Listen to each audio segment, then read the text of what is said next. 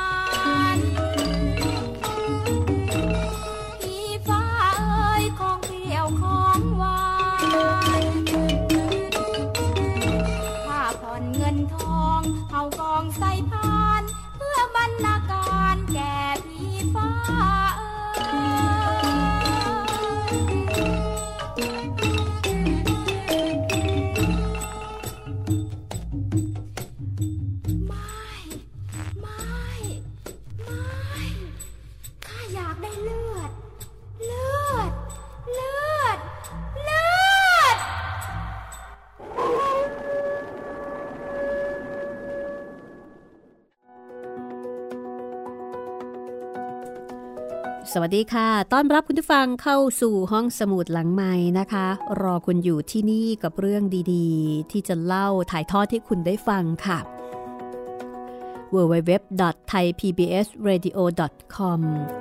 และนอกจากนี้คุณยังสามารถฟังผ่านแอปพลิเคชันนะคะ กับแอปที่ชื่อว่า Thai PBS Radio แล้วถ้าเกิดว่ามีข้อขัดข้อง หรือว่าความ ไม่เข้าใจในการใช้งานนะคะ หรือมีปัญหาในการใช้งานอย่างไร ส่งเสียงมาได้นะคะ มาทาง Facebook Fanpage ไทย PBS Radio ค่ะ ทาง Facebook Fanpage ไทย PBS Radio นะคะ จะพยายามปรับปรุง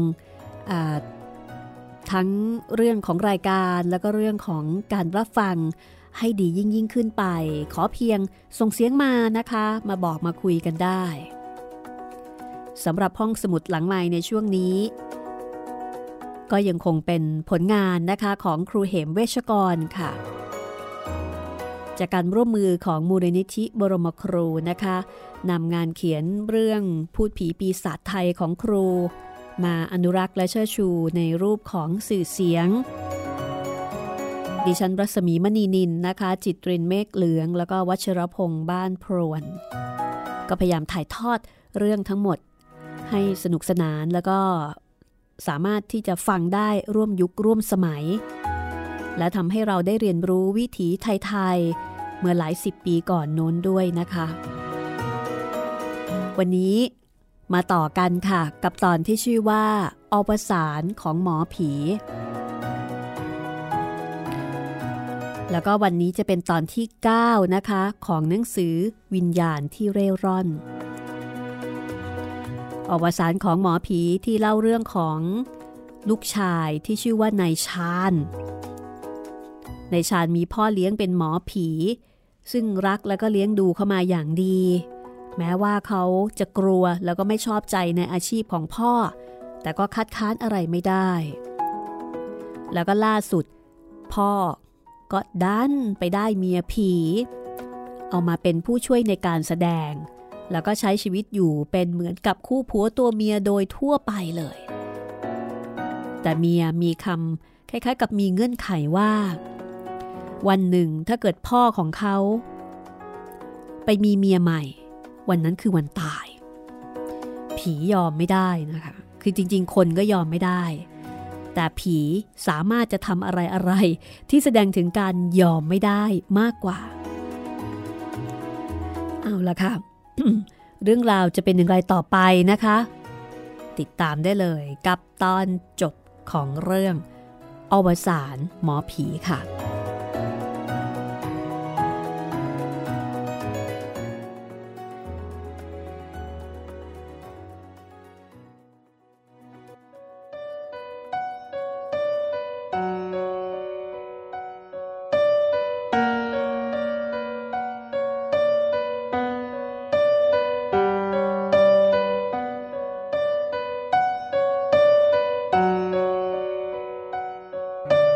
ลังจากคืนที่ผมทำเวรบรรทุกผักแล้ว พ่อก็จะมีการซักซ้อมเกิดขึ้นอีก ผมกระซิบ ถามพ่อว่า จะมีการซื้อดอกไม้กันหรือเปล่า พ่อบอกว่า แม่เลี้ยงเอง เขาบอกว่าไม่ต้อง จะซ้อมตอนอื่นๆ ผมก็นิ่งไป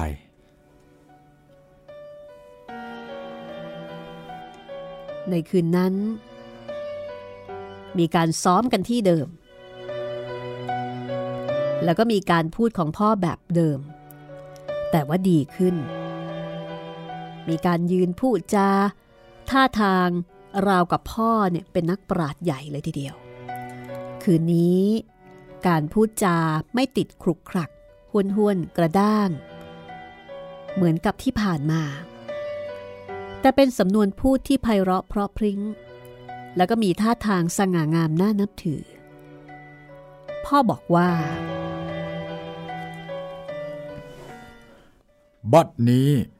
ผมจะชวนให้ท่านทั้งหลายในที่นี้ แปลกใจในสิ่งที่เป็นไปไม่ได้ แต่ก็เป็นไปได้กับดวงตาท่าน พอหยุดพูดแล้วก็หมุนตัวไปช้าๆ รอบเวที โค้งหัวน้อย ท่าทางดูดีทีเดียว ผมจะนำสิ่งหนึ่งที่ท่านรู้จักกันดีอยู่ มาให้ท่านเห็นโดยใกล้ชิด และขอรับรองว่า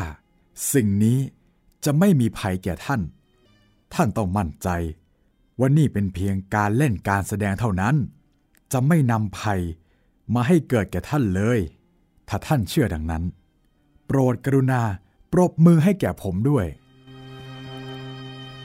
พอจบคำพูดของพ่อ ทั้งลูกศิษย์และก็ลูกตัวก็ปรบมือกันกล่าว ปรบมือด้วยความชอบใจในคำพูดสุภาพของพ่อ ที่เหมาะแก่การแสดงชั้นดี พอพูดแล้วพ่อก็ทำเดินไปสองก้าวก้มตัวลงอย่างงาม มีท่าทีทำท่าเหมือนกำลังเอามือลูบหลังสัตว์อะไรชนิดหนึ่ง ซึ่งมองไม่เห็น แต่พอพ่อลูบไปลูบมาสองสาครั้ง สัตว์นั้นก็เกิดเป็นรูปเป็นร่างขึ้นมา มันคือเสือโคร่งใหญ่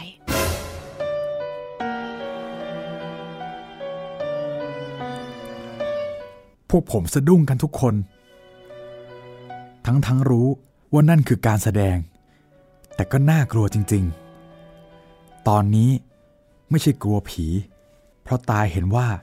นั่นเป็นเสือลายพาดกร กลัวในอำนาจของเสือมากกว่า ตอนนี้ชักจะขยับตัว คอยทีจะหนีอยู่เหมือนกัน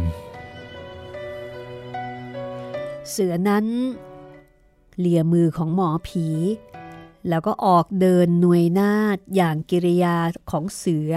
ที่มีความเนิบนาบ แต่น่าเกรงขาม มันเดินไปรอบๆ อวดโฉมแห่งเจ้าป่า กวาดตาดูพวกลูกศิษย์ของพ่อ แล้วก็กวาดตามาถึงลูกชายก็คือนายชาญทุกคนที่ถูกกวาดตามองก็ได้แต่เอนตัวไปข้างหลัง ด้วยความระย่นระยอแต่ความรู้สึกของนายชาญผู้เป็นลูกนั้น แววตาของเสือตอนที่เขาสบตา มันไม่ได้เป็นไปเช่นเสือ แววตานั้น เป็นแววตาของคนแท้ๆที่มองเขาอย่างหวานทำเอานายชาญถึงกับเสียววูบไปทั่วสันหลังและหัวใจ ในที่สุดพ่อก็ขึ้นนั่งบนหลังเสือ แต่ไม่ใช่นั่งขี่ แกนั่งอย่างหันข้าง ห้อยขาสองข้างอยู่กับสีข้างเสือ แบบนั่งพักตัวที่ราวลูกกรงบ้าน มีท่าทีเก๋โบกมือให้กับคนดูพร้อมกับยิ้ม เมื่อเสือหยุดยืน พ่อก็ลงจากหลังเสือ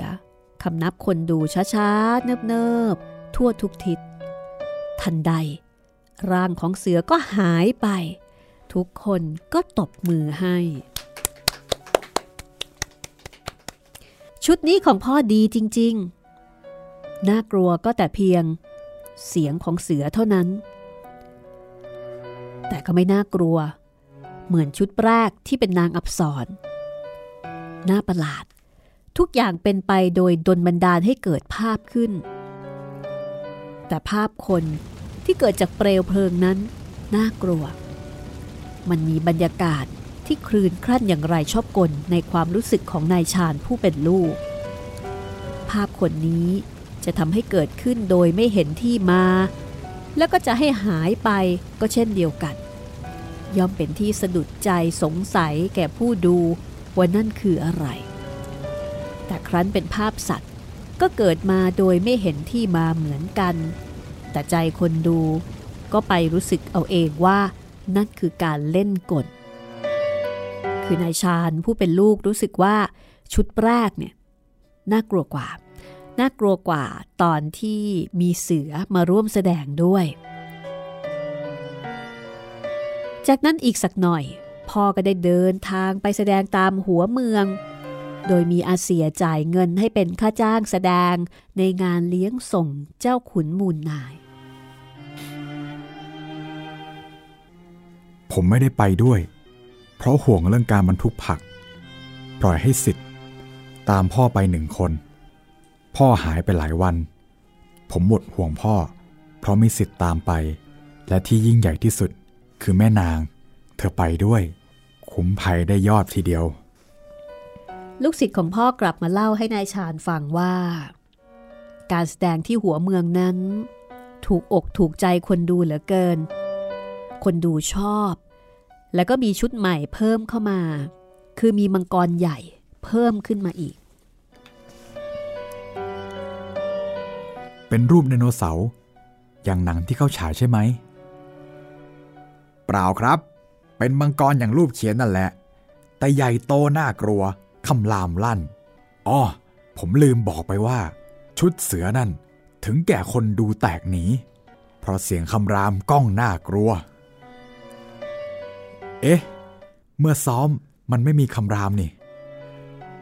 คงกลัวชาวบ้านตกใจนะสิครับ เออ ถ้าจะจริง นายชาญก็เห็นด้วย เพราะว่าถ้าซ้อมที่บ้าน แล้วเสือคำรามขึ้น บ้านใกล้เรือนเคียงคงจะตกใจมากนายชาญก็เลยขอร้องให้ลูกศิษย์ที่ไปด้วยเนี่ยช่วยเล่าเรื่องมังกรให้ฟัง โอ้ยลำตัวโตเท่าควายเห็นจะได้ ยาวเหยียดเทียวครับ เกล็ดสีสวยเรืองรอง ครีบหลังก็งาม หนวดเคราหน้าดูมาก พวกจีนชอบกันมากเลย ถึงขอเชิญไปแสดงต่อที่บ้านอาเสียอะไรคนหนึ่ง เขาเชิญแขกพวกจีน มีดอกไม้ทูบเทียนจุดบูชา ทั้งมีดนตรีล่อโกะด้วย โอ้ย ตีกันพางพางไปเลย พอรูปมังกรออกเท่านั้นแหละ พวกแจ็คไหวกันใหญ่ เสียงเอะอะ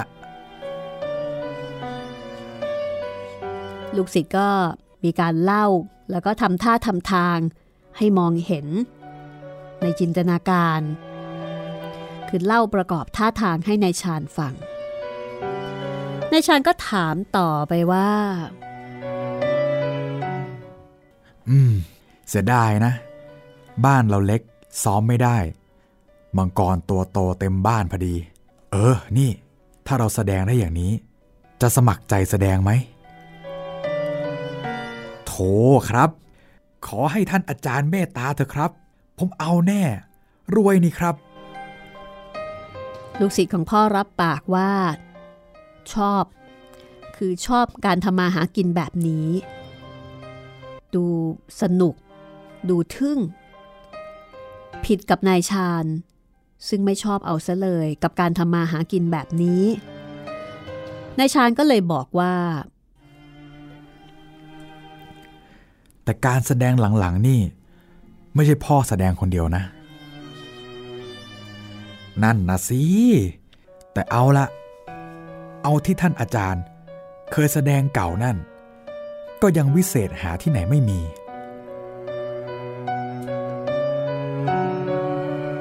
คือบรรดาลูกศิษย์นี้ก็นิยมชมชอบในลีลาการแสดงของหมอผีมาก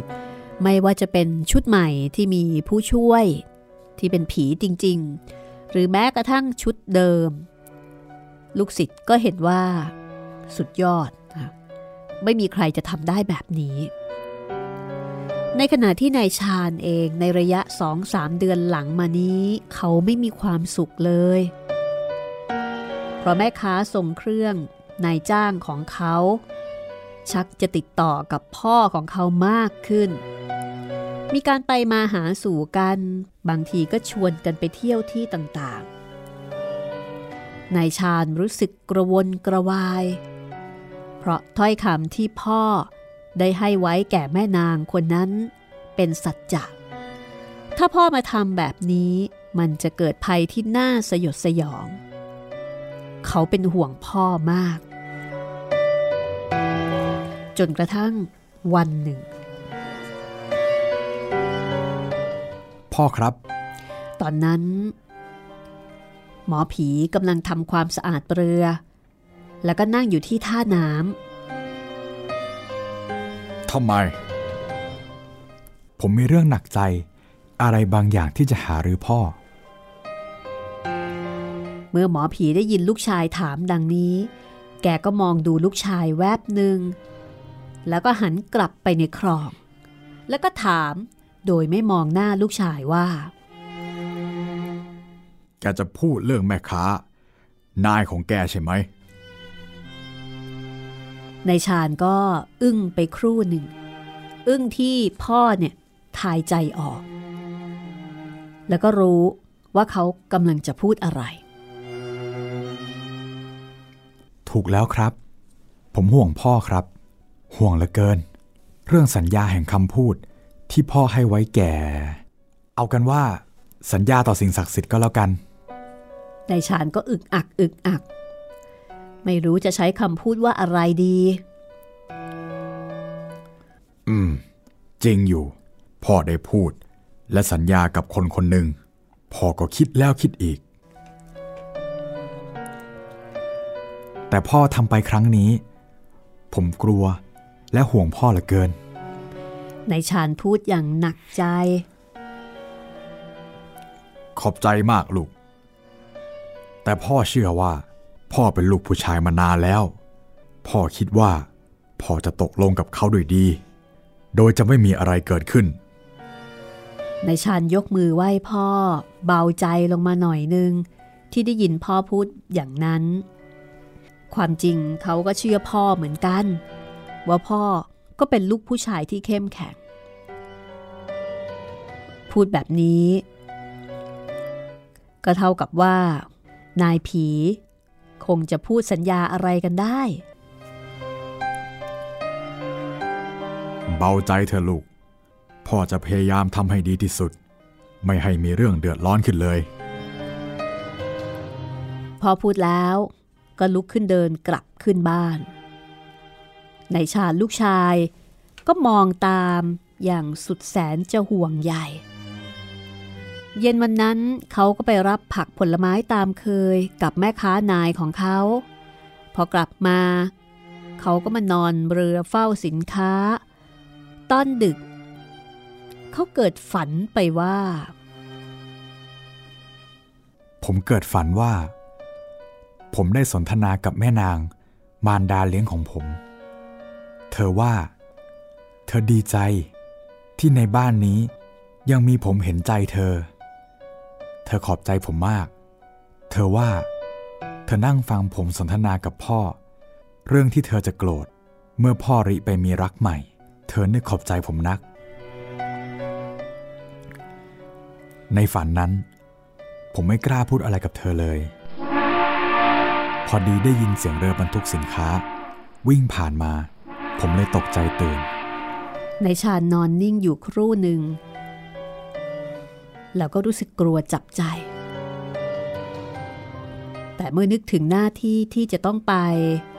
ก็จัดแจงเอาม่านข้างเรือขึ้น เผาหัวเครื่องยนต์ พอได้ที่ดีแล้วก็ออกเรือไปรับในจ้างเหมือนเช่นปกติ เวลาผ่านมาอีกสามเดือน ได้เกิดพิธีรดน้ำสังแต่งงาน ระหว่างพ่อกับแม่ขาซึ่งเป็นนายของนายชาญ ผมหายใจฝืดๆ แต่ก็ได้ช่วยในงานจนจบเรื่อง เหตุอะไรก็ไม่มีขึ้นดังที่พ่อพูดไว้ ผมคิดอยู่ว่า พ่อของเราได้การเหมือนกัน ทำความตกลงกันได้ ไม่มีเหตุร้ายเกิดจริงอย่างว่า ต่อมานายชาญก็ดูพฤติการของพ่อ ปรากฏว่า พ่อเนี่ยนอนบ้านใหม่สองคืน แล้วก็กลับมานอนบ้านเก่าสองคืนสลับกันไป เขาก็เลยรู้ข้อตกลงของพ่อกับแม่นางปีศาจแต่ทางข้อตกลงทางแม่ค้า หรือแม่เลี้ยงใหม่ของเขานั้นพ่อจะตกลงอย่างไรกันบ้าง เขาเองไม่ทราบได้ นึกเอาเองว่า พ่อจะกล้าพูดกับเมียใหม่เทียวหรือ ว่าแกเนี่ยมีเมียผีอยู่ และจะต้องสลับเวรมานอนบ้านเก่ากับผีสองคืน และเมียใหม่สองคืน แกคงหาเรื่องอื่นพูดไป จนเป็นที่ตกลงกันได้เป็นแน่ คือเดาว่าพ่อไม่น่าจะพูดตรงๆกับเมียใหม่ แต่คงจะหาเหตุผลอย่างอื่นพูดไปจนเมียใหม่ยอม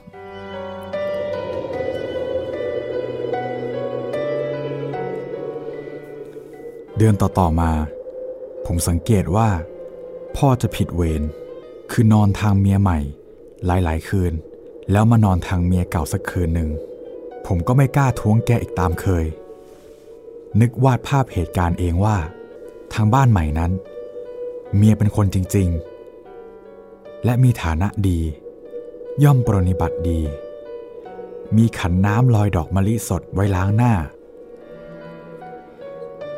กลางคืน มีขนมหวานๆไว้ให้กินอย่างชุ่มชื่น ย่อมดีกว่าทางเก่าซึ่งเป็นปีศาจที่ไหนจะหาสิ่งเหล่านี้บาบำเรอกันได้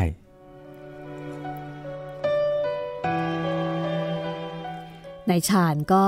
สันนิษฐานว่าเป็นเช่นนี้ ว่าด้วยการปรนิบัติพัดวี ของเมียที่เป็นคนตามปกติน่าจะดีกว่า พ่อก็เลยหลงทางนี้ นอนเสียหลายคืน แล้วก็ไม่นึกว่า ลูกชายคือนายชาญเนี่ยต้องทนรับเหตุการณ์อยู่ทางบ้านเก่ากับพวกลูกศิษย์นั่นก็คือ คืนไหนที่พ่อ ไม่มานอนค้างกับเมียผี ลูกศิษย์ของพ่อที่นอนอยู่บนบ้าน จะเจอเจอกับเหตุการณ์แปลกๆบางอย่างเสมอ เช่น บางทีก็ได้ยินเสียงคนถอนหายใจยาวอย่างกรัดกรุ่ม ได้ยินเสียงคนเดินขึ้นลงบันไดของชั้นบนและชั้นล่าง และบางคืนก็ได้ยินเสียงถอนใจยาว ไปถึงในชานซึ่งนอนเฝ้าเรือ บางทีก็ได้ยินเสียงหายใจอยู่บนท่าน้ำทำให้ในายชาญกระสับกระส่าย แล้วก็คลุมโปงตลอดหัว ทั้งแสนจะร้อน เมื่อในายชาญพบกับพ่อก็เคยเล่าให้พ่อฟัง แต่พ่อก็ดูเฉยๆ บอกแต่ว่า นานๆไป เดี๋ยวก็เคยไปเอง เขาอยู่กับเรามานาน นึกเสียว่าเป็นคนบ้านเดียวกัน นานๆเขาก็ชินกันไป พ่อก็จะมานอนบ้าง ไม่ให้ขาดสัญญา พ่อก็บอกแบบนี้กับนายชาญ แต่ความคิดของพ่อ จะเป็นจริงหรือว่าจะโอเคหรือไม่นะคะ กับความต้องการของเมียผี คือพ่อคิดว่าโอเค แต่ไม่รู้ว่าเมียผีเนี่ยโอเคกับพ่อหรือเปล่า เรื่องราวจะเป็นอย่างไรต่อไป ติดตามได้ ช่วงหน้ากับห้องสมุดหลังใหม่ในตอนที่ชื่อว่า อวสานของหมอผีค่ะ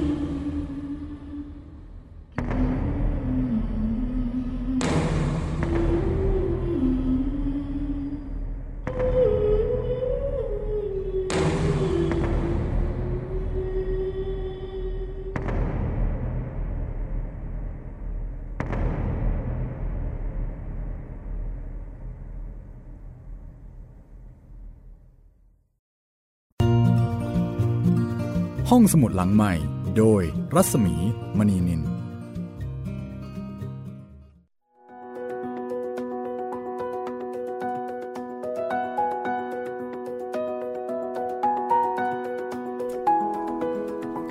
ลับมาฟังกันต่อนะคะ กับห้องสมุดหลังใหม่ตอนที่ 9 ของเรื่อง วิญญาณที่เร่ร่อน วิญญาณที่เร่ร่อนนี่คือชื่อเล่มนะคะ ถ้าคุณฟังต้องการอ่านด้วยตัวเองเนี่ยหนังสือเล่มนี้คือเป็นเล่มที่สองของซีรีส์พูดผีปีศาจไทย ของครูเหมเวชกรค่ะ ที่เราห้องสมุดหลังใหม่เล่าจบไปแล้วนะคะ ก็จะมีปีศาจของไทย วิญญาณที่เร่ร่อนอมีใครอยู่ในอากาศ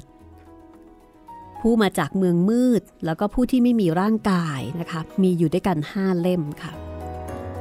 ตอนนี้ค่อนข้างหายาก เพราะว่าขาดตลาด แต่ก็หาหาฟังได้กับห้องสมุดหลังใหม่นี่แหละค่ะ เราก็จะเล่าเพื่อเป็นการอนุรักษ์เอาไว้นะคะ ให้ครบชุดเลยฟังกันแบบเต็มอิ่มจุใจ แต่ฟังเรื่องของครูเหมแล้วเนี่ยก็ไม่ใช่ว่าจะมีแต่เรื่องผีเท่านั้นนะคะ แต่มันเป็นเเรื่องของชีวิตคน คือใช้ชีวิตคนแต่ละคนที่มีประสบการณ์ต่างๆ มาเป็นตัวเดินเรื่อง แล้วก็แต่ละชีวิตก็จะมีแง่มุมที่ไปเกี่ยวข้องกับผี อย่างเรื่องของหมอผีนี้นะคะไปมีเมียผีแล้วก็ได้ผีเนี่ยเป็นผู้ช่วยในการแสดง อารมณ์เหมือนกับเป็นเจ้าของคณะมายากล แล้วก็มีผีเป็นผู้ช่วย แต่ตอนนี้ดันไปมีเมียเป็นคน แล้วก็เริ่มเบื่อหน่ายผีคือไม่ค่อยจะมาค้างกับผีอะค่ะ เรื่องราวจะเป็นอย่างไรต่อไปนะคะ โอ้ปัญหานี้ไม่ใช่เฉพาะกับคนเท่านั้นที่เจอผัวไปมีเมียใหม่ ผีก็เจอนะคะ แต่ผีจะจัดการอย่างไรด้วยวิธีการแบบผีผีติดตามฟังได้เลยค่ะ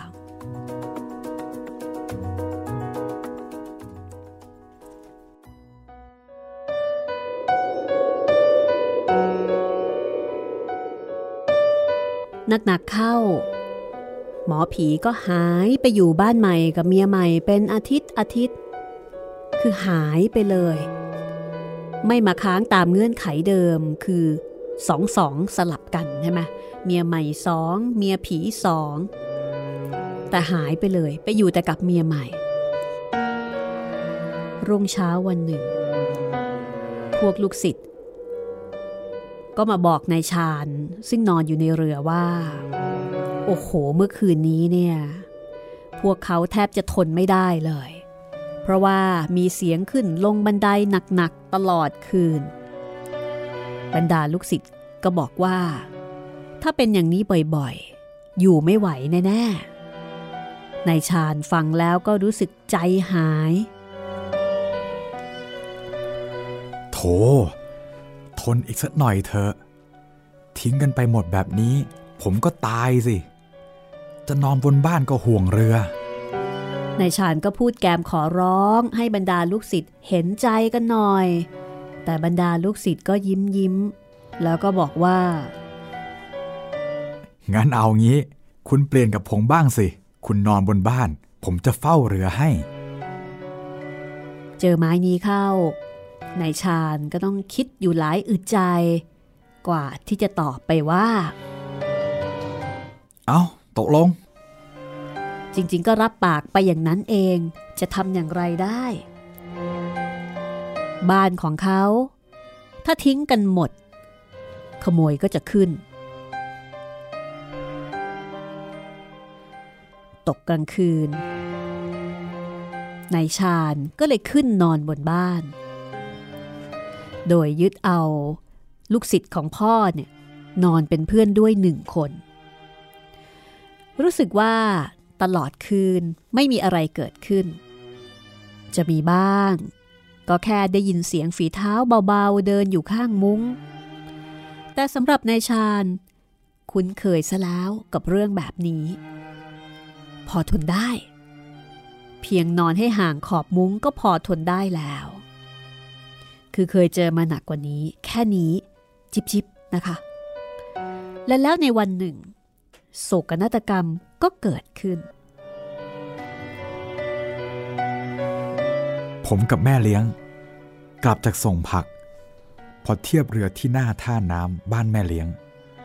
คนบนบ้าน ร้องบอกกันว่า พ่อผมถูกรถยนต์ ชนตายที่ตลาดภู ผมใจหาย หัวใจแทบหยุดเต้น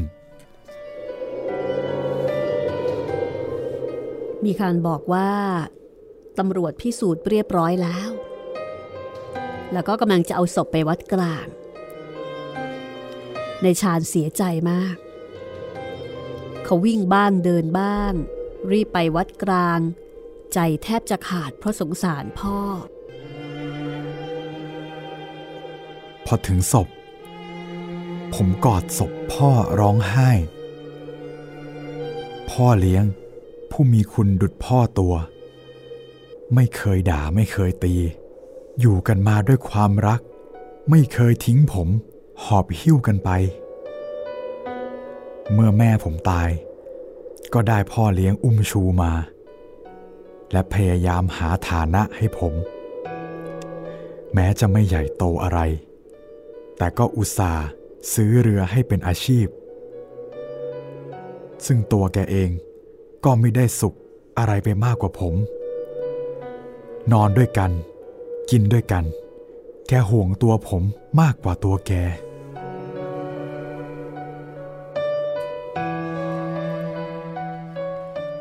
ในชาญเสียใจมาก เขาร้องไห้ อย่างที่ไม่ยอมจะพูดกับใคร เขากลับบ้านเมื่อเอาศพพ่อใส่โลงแล้ว พอกลับมา ก็บงการลั่นกุญแจตาย จะไปสวดศพพ่อ แล้วก็นอนที่ตลาดพลูเลย คือยกพวกไปหมด ไม่ต้องเป็นห่วงบ้าน ไม่ต้องเป็นห่วงข้าวของอีกแล้วเขานึกในใจว่าใครจะเอาอะไรไปก็เอา หมดพ่อไปแล้วก็หมดอะไรตายอยาก ตัวคนเดียวจะขอยึดเอาเรือที่พ่อซื้อให้เป็นที่พำนัก ค่ำไหนก็นอนนั่น สวดศพพ่อได้สามคืน เอาศพเข้าเก็บที่วัดกลาง รอการเผา คุณนายริ้ว แม่เลี้ยงของเขา จะจัดการเผาตามระเบียบ เรื่องการตายของพ่อเขา เท่าที่รู้รู้กันทั่วไปก็คือ ถูกรถชนตาย แต่นายชาญรู้ว่าจริง ๆ แล้ว แกตายเพราะอะไร ซึ่งความจริงนี้ทำให้นายชาญโกรธ แล้วก็ฮึดที่สุด เขากลับมาบ้านด้วยความเครียดแค้น แต่ก็เกิดมาวังเวงใจที่พวกลูกศิษย์หลายคนบอกว่า พ่อตายแล้ว ต่างก็จะแยกทางกันกลับบ้านตัวนายชาญรู้สึกเหมือนกับแพรแตก ที่ทุกผู้คนต่างก็พากันแยกย้ายไป เขาถึงกับนั่งร้องไห้ต่อหน้าบรรดาลูกศิษย์เหล่านั้น สุดท้ายก็เหลือผมคนเดียว โถเอ้ย คุณ ผมจะมารุมกินที่คุณ โดยไม่ได้ทำอะไรเลยก็น่าละอายใจ บรรดาลูกศิษย์ก็ให้เหตุผล ถ้าคิดว่า พวกคุณเป็นลูกของพ่อ เราก็พี่น้องกัน ผมมีเรือ ก็จะวิ่งหาเงินมาเลี้ยงกัน บ้านนี้ไม่อยู่ เราก็อยู่เรือกัน ผิดนัก รับจ้าง ลากเรือข้าว เรือถ่านอะไรก็ได้ ไปไหนไปด้วยกันนายชาญเขาพูดจากใจจริง ซึ่งบรรดาลูกศิษย์ทั้งหลาย ก็บอกว่าาคุณไม่รังเกียจ ผมจะขออยู่ต่อ จะจากไปก็เห็นใจเหลือเกิน ก็ตกลงว่าลูกศิษย์ทั้งหลาย ก็จะอยู่ต่ออยู่เป็นเพื่อนนายชาญทำให้ในายชาญดีใจมากถึงกับยิ้มได้ทั้งน้ำตา ตกลงว่าก็จะอยู่บ้านนั้นกันก่อน ต่อเมื่อเผาศพเรียบร้อยแล้ว จึงจะย้ายตัวเองไปลงเรือกัน คืนบ้านเช่าเขาไป ความจริงแล้วค่าเช่าบ้านก็ไม่ได้แพงอะไร แต่ปัญหาอยู่ที่หัวใจ หัวใจที่ไม่สงบนิ่งทำให้อยู่ไม่ได้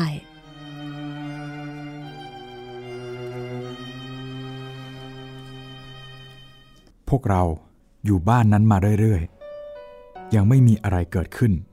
เงียบเชียบดี เหมือนกับแม่นางนั่นไปแล้ว ผมนึกอยู่ในใจว่าเมื่อเธอแก้แค้นพ่อผมได้แล้ว ก็คงเร่ร่อนไปตามทางของเธอ เราจึงอยู่กันมาได้อย่างจิตใจไม่วอกแวก จนกระทั่งเผาศพพ่อไปแล้ว บ้านนั้นก็อยู่เป็นสุขดีตลอดมา คือดูเหมือนว่าไม่น่าจะมีอะไร แต่แล้วเช้าวันหนึ่ง ในขณะที่นายชานติดเครื่องเรือ เพื่อที่จะออกวิ่งไปตลาดพลูในยามเช้ามืด วันนั้น อากาศมืดสลัวสลัว แล้วก็อากาศเย็นตามปกติของยามเช้า เขาสวมเสื้อหนา มองฝ่าอากาศสลัวไปข้างหน้า ทั้งกลางลำ และตอนหัวของเรือ เต็มไปด้วยเข่งผักและผลไม้ ในขณะที่เขาจ้องมองไปทางหัวเรือนั้น ก็ได้เกิดสิ่งอัศจรรย์ขึ้น ซึ่งทำให้เขาแทบจะเพ่นลงน้ำเสียให้ได้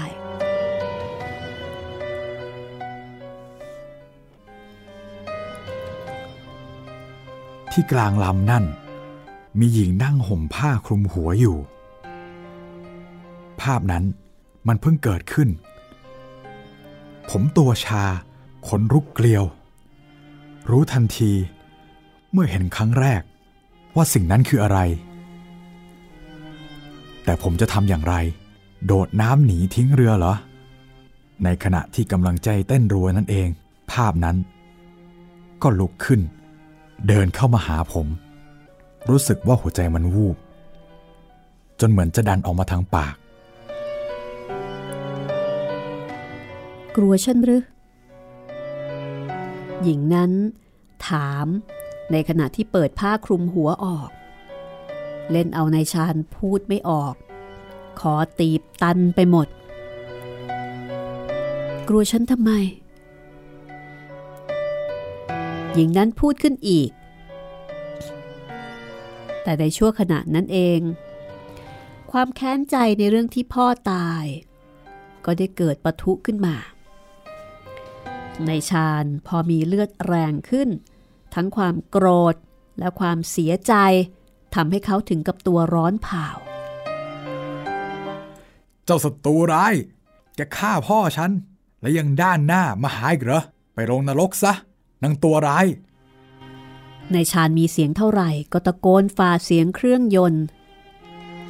แต่แม่นางนั่นยังนั่งนิ่งเงียบ ไม่ตอบอะไร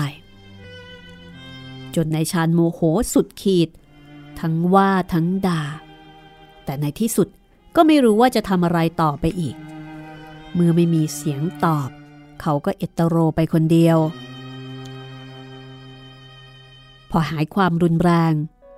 เขาก็ถามตัวเองว่าจะทำอย่างไรต่อไป จะทุบจะตีจะฆ่านางเสียให้หายแค้นหรือ มันจะเป็นไปได้อย่างไร หลังจากนั้นพอหมดฤทธิ์โกรธนายชาญก็นั่งจับพวงมาลัยเรือ นั่งแข็งทื่อเหมือนคนตายคือไม่รู้จะทำอะไรต่อไป หมดเรื่องด่าฉันแล้วหรือยังไง ตะโกนไปสิ จะหยุดด่าทำไมล่ะ เธอคิดว่าฉันฆ่าพ่อเธอเหรอ เธอบวชเปลี่ยนมาแล้ว ไม่รู้หรือ ว่าทุกคนจะต้องใช้กรรม พ่อเธอตายเองตามกรรมเก่าที่มาตามทันทำไมถึงมาเข้าใจเอาว่า ฉันทำให้ตาย อย่าลืมสิ ว่าฉันไม่กลัวใคร ถ้าฉันฆ่าเขา ฉันก็จะรับว่าฉันฆ่า ฉันอยากรู้ว่า ใครจะมาทำไมฉัน แต่ฉันไม่ได้ฆ่าเขาเลย ตอนแรก ฉันก็โกรธเหมือนกัน แต่ตอนหลัง ฉันหายโกรธ เพราะว่าฉันไม่ได้รักพ่อของเธอ ที่ฉันมาอยู่ด้วย เพราะว่าพ่อของเธอบังคับฉันด้วยอำนาจ ลองถ้าฉันรักพ่อของเธอสิ และถ้าพ่อของเธอมานอกใจฉันแบบนี้ ฉันฆ่าแน่ หมดเรื่องกับพ่อแล้ว ทำไมเธอไม่ไปซะเล่า ฉันจะไปไหน พ่อเธอเอาฉันมา ฉันจะไปเร่ร่อนที่ไหน จะไปที่ไหน ฉันจะอยู่กับเธอ เธอจะคิดหนีหรือ ฉันจะตามไม่ได้อย่างนั้นหรือ โถเอ้ย จะหนีลงไปอยู่เรือ ฉันลงเรือไม่ได้หรือยังไง จะบอกให้รู้นะ ฉันอยู่บ้านเธอตลอดเวลาแต่ฉันไม่ทำให้ใครรู้ว่าฉันอยู่ และฉันก็จะอยู่กับเธอตลอดไป ฉันกลับบ้านละ จงไปทำงาน จงดีและมีความเจริญ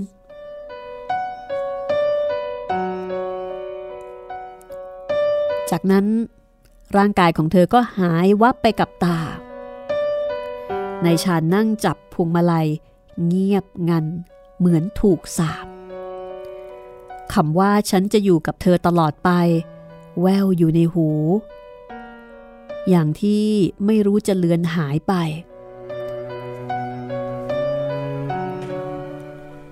ผมกำลังเข้าชะตาร้าย เหมือนคนกำลังสิ้นใจ อยากร้องไห้เสียให้เต็มที่ อนิจจา พ่อผมทำกรรมไว้ให้ผม พ่อแกเอามาแล้ว แกตัดช่องน้อยแต่พอตัวหนีไป ส่วนผมสิกำลังตกหนัก คิดว่า อยากร้องไห้ แต่แล้วมันก็ร้องออกมาจริงๆ ด้วยความกลัดกลุ้ม มันจนปัญญา จนใจ จนหนทาง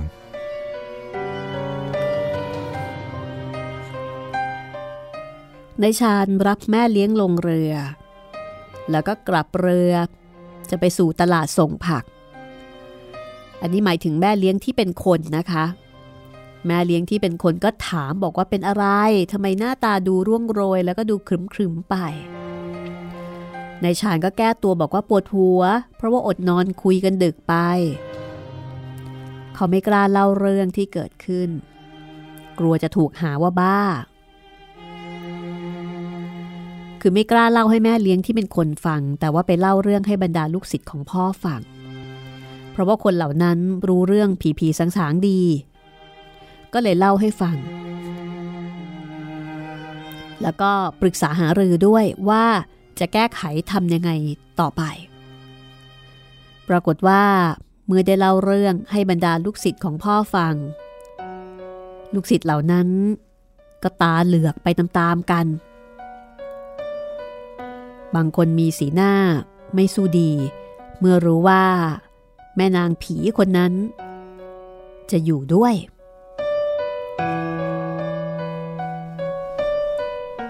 เราจะมีวิชาอะไรไปเลี้ยง หรือบังคับแม่ ให้อยู่อย่างท่านอาจารย์เล่าสิทธิ์ที่ชื่อว่าในกรมพูดอ่อย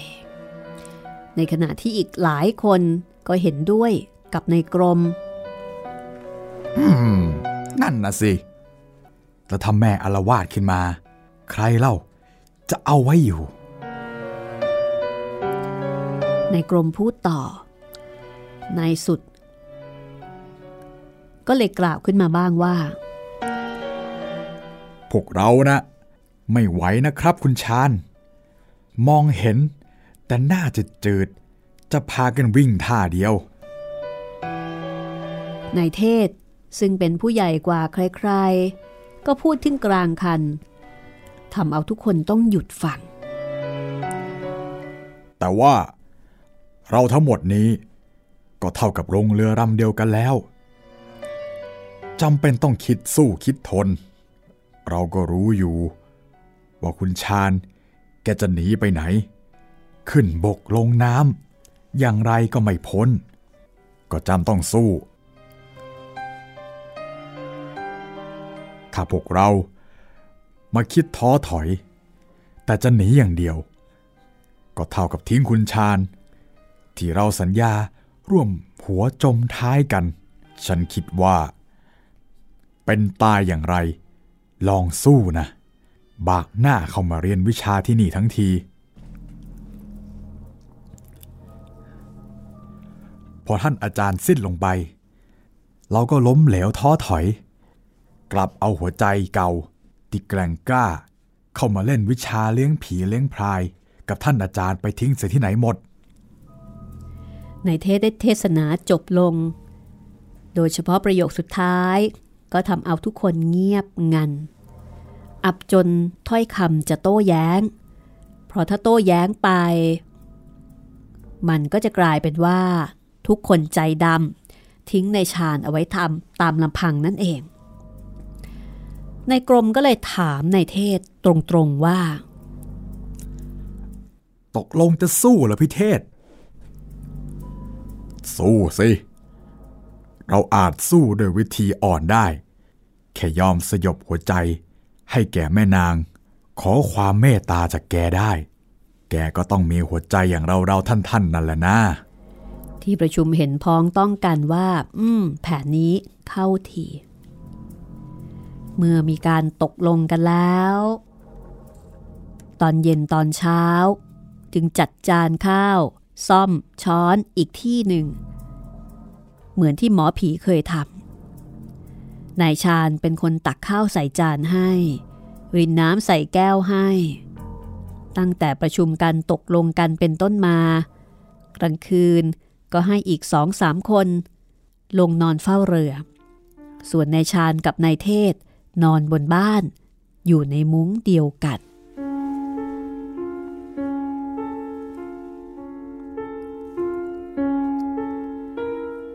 และแล้วคืนวันหนึ่ง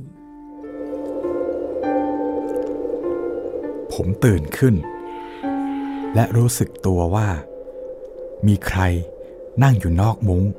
ด้านข้างผมนอน ผมเหลียวมอง ก็เห็นแม่นางนั่นเอง นั่งห่อตัว เหมือนหนาวอยู่นอกมุง้ง ผมตกใจเล็กน้อย แม่นางสะกิดผมให้ออกไปนอกมุง้ง ผมใจหายวูบ ใจมันอ่อน เหมือนจะสิ้นใจลง เวรของผมแล้ว ทันที่เคารพ ผมต้องคลานออกไป ทั้งๆทที่กลัว แต่ถ้าไม่ออก ก็กลัวอยู่ดีนายชาญกำลังตกอยู่ใต้อำนาจของแม่นางปีศาจ เขาถึงกับยกมือไหว้ เพราะความกลัว แต่แม่นางก็ปัดมือเขา แล้วก็ถามว่าไหว้เธอทำไม เธอกำลังมีทุกข์จึงมาขอร้องนายชาญจึงถามว่า เธอมีทุกข์อะไรเล่า ขอให้บอกมาเถิด แม่นางมีความทุกข์อะไร ติดตามฟังตอนหน้านะคะ ว่าผีมีความทุกข์อะไร ผีกลัวอะไร ทำไมถึงต้องมาอยู่ด้วยทำไมถึงไม่ไปไหนสักที ตอนหน้าตอนที่ 10 ของเรื่อง วิญญาณที่เร่ร่อน อันนี้เป็นชื่อเล่มหนังสือนะคะ แต่เรื่องที่เรากำลังติดตามอยู่ตอนนี้เป็นเรื่องสั้นขนาดยาวที่ชื่อว่า อวสานของหมอผีค่ะ ผลงานของครูเหมเวชกร ที่ทางห้องสมุดหลังไม้ร่วมกับมูลนิธิบรมครู จัดทำเป็น สื่อเสียง เล่า อ่าน ภาค ให้คุณได้ฟังกันค่ะ วันนี้ดิฉันวัสมีมณีนิน และจิตรินเมฆเหลืองลาไปก่อนนะคะ พบกันใหม่ตอนหน้า สวัสดีค่ะ